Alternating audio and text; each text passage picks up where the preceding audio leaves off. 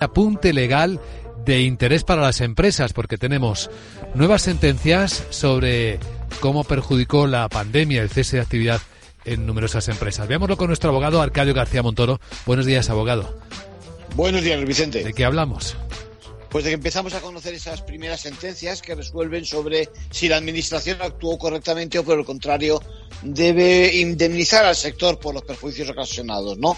Ahora, en dos casos relacionados con la hostelería, el Tribunal Superior de Navarra considera que las medidas adoptadas fueron proporcionadas, razonables, necesarias, de manera que el empresario ha de soportar los daños. Las empresas no están cuestionando la pandemia, sino la gestión que han hecho, claro, las administraciones públicas.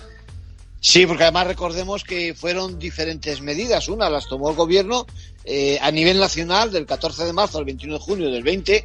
Otras fueron lo que se llamó la nueva normalidad a nivel autonómico.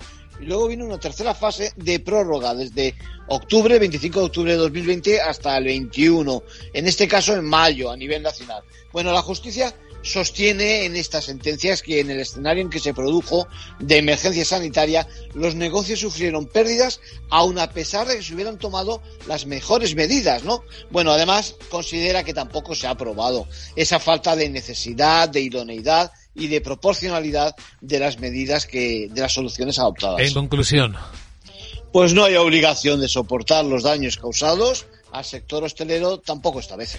Gracias, abogado.